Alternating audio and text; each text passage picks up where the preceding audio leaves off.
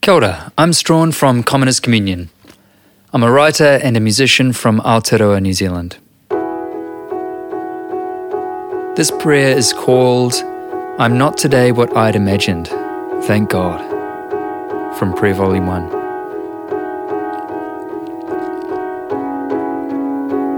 Father, keep me thankful for the wonder you are making me, reminding me that you are the great artist and that my final form is your deepest pleasure.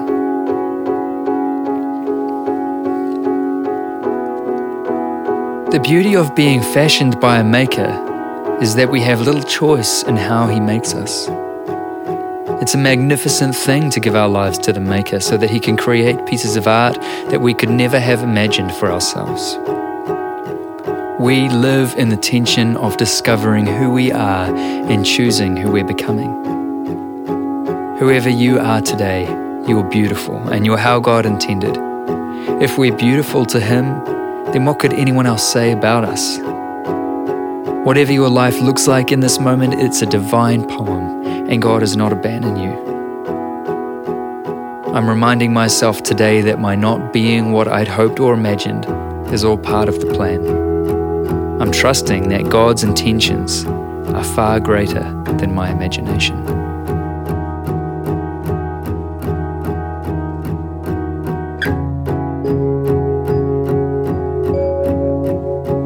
In the story of historical creativity, God is the first artist.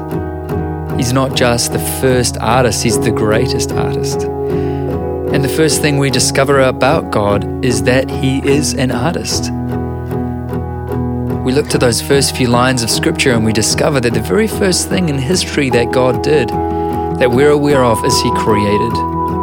And He didn't just create, He took great pleasure, great time, great interest in the details of his creation. He could have just snapped his fingers and made it all happen instantly. Instead, he did things in stages, taking appreciation for each thing, separating the night from the day, creating planetary systems and elements in space, then plant life and animal life, and all of the things, sea and land.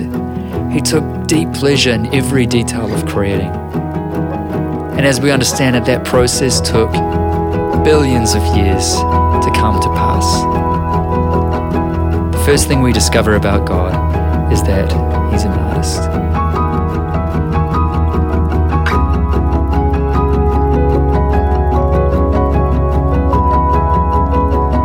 Something that I love about art, as an artist myself and as a songwriter, I've been writing songs since I was eight years old and kind of professionally writing for 10, 15 years now. The thing that I've come to love about art the most and that has made me stay with songwriting is that art really celebrates imperfection. And it's, it, it doesn't just celebrate imperfection, it thrives off it. Instead of dismissing our humanity and the weaknesses of it and the things that cause us pain, art dives directly into those moments of who we are and it celebrates the human condition, it beautifies them. It doesn't try and make suffering good, it doesn't try and make evil good.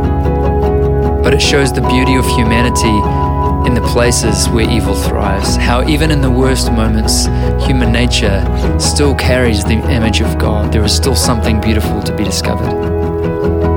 And when I think about God being an artist, when I think about Him fashioning us and making us into something of His imagination, I think about Him taking the same care with you and I as He did with the cosmos and planting every seed and thought of our DNA through to our consciousness and our mind and our cells. And that being a process of God beautifying us in whatever space we are.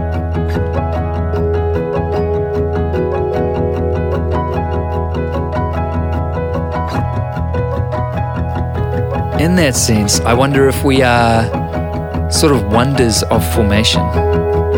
That we are constantly being formed, both in our beauty and in our brokenness. So that even though we have God's image in us today, that even as we are made in God's image, we are continually becoming and beautifying more into His image and more into ourselves. And so that we're living from this place of we are like God and we are becoming like God. But it's up to us to choose whose hands we trust to shape us the most. Will we trust God's? Will we trust ourselves? Will we trust cultures? See, when God is forming us, He's forming us around His nature. It's a long game, it's a humble game. Allowing God to be the greatest former of our souls and minds and beings, allowing Him to make us into His image rather than our own, takes a lot of time and a lot of sacrifice because we don't see the world as God sees it. And He asks us to live in a way that seems contrary to everything we understand. In God's economy, things take a lot of time. And if we want to be shaped into God, if we want His hands to shape us the most, we have to be in for the long game. But in the face of that, we are constantly tempted to give our formation over to culture. The culture offers us something impossible instant gratification, total transformation and change. You build yourself, you build your social media, you become an influencer by getting more likes, you become important by having more success and more finance or the family or whatever it is that drives it for you. Culture says you can have success now the way you want it by building it yourself. Culture makes us in the image of man. One or the other will be shaping us in, into who we're becoming.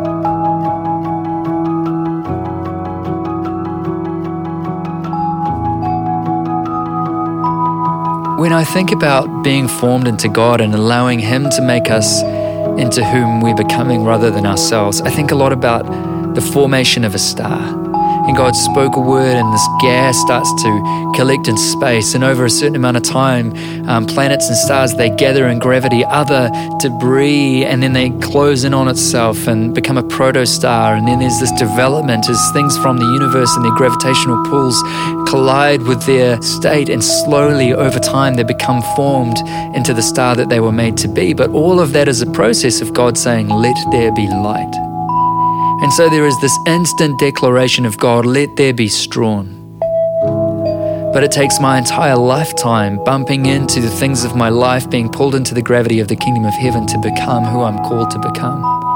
And so that when he said, Let there be Strahan, that Strahan was made in God's image and he was beautiful and he was complete and he was fully aware to come toward God. But there is also a sense that, like the stars in the formation of anything, there is a process of time as I'm becoming who I am called to become in God. And the journey of faith following Jesus is the journey of saying, I want your gravity, Jesus, to be greater than the gravity of culture and the gravity of self I'm laying down my sense of what I think I should be or who I want to be, whether I want to look a certain way, whether I want to feel a certain way, have a certain gift set, whether I want to be the preacher or the congregant, whatever it is, the doctor, the artist, the famous person, whatever. It's putting all of that aside and saying, Help me to be who you want me to be, God, not what I imagine for myself.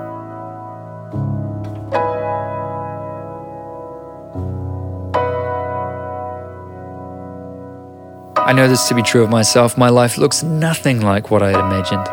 And I feel like maybe the part of going through your 20s into your 30s is this process of reckoning with the reality.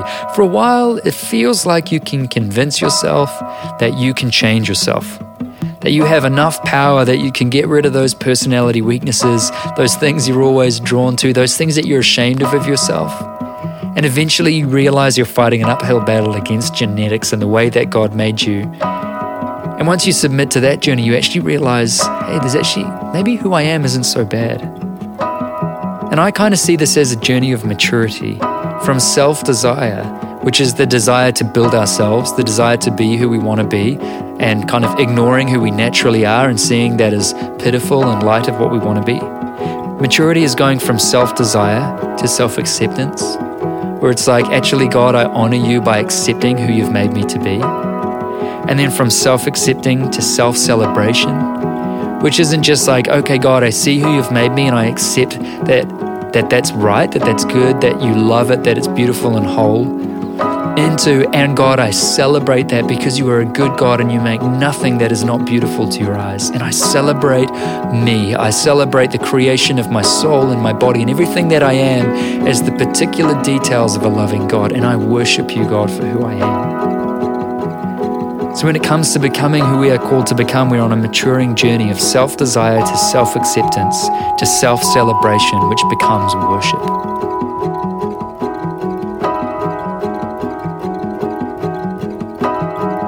At the end of the day, right becoming is about trust and patience. It's a long game, it's a blind game. It's us saying, God, this looks nothing how I wanted it to look. My expectations are not necessarily met. But what I see is beautiful and it's magnificent. And when I open my eyes to what's in front of me, instead of what I wish was in front of me, I realize that this life is 10 times more beautiful than I could have ever imagined. Because your imagination is greater than my imagination, Father. Right becoming is an act of faith, and it forces us to demand relationship with God. It forces us to depend entirely on Him, saying, The only way that I know that I will continually become the perfect image of God that you've made me to become in time is to stay near to you, to trust you, to lean on you. And so, constant communion to the gravity of the kingdom of heaven is our greatest need and desire.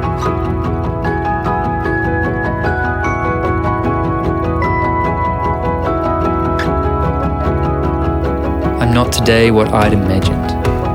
Thank God. Father, keep me thankful for the wonder you are making me, reminding me that you are the great artist and that my final form is your deepest pleasure.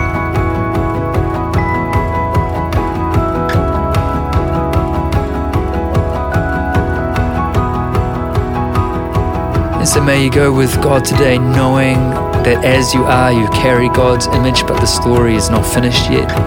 That you are on a journey of pulling into your gravity the experience of life and God's affections and love, and that you are becoming who you are. And that till the day you die, you are becoming who you are. And may you find celebration and honor and grace and love in that. Accepting yourself for who you are, celebrating yourself for who you are and worshipping God for his talent and his care and his affection toward your very identity.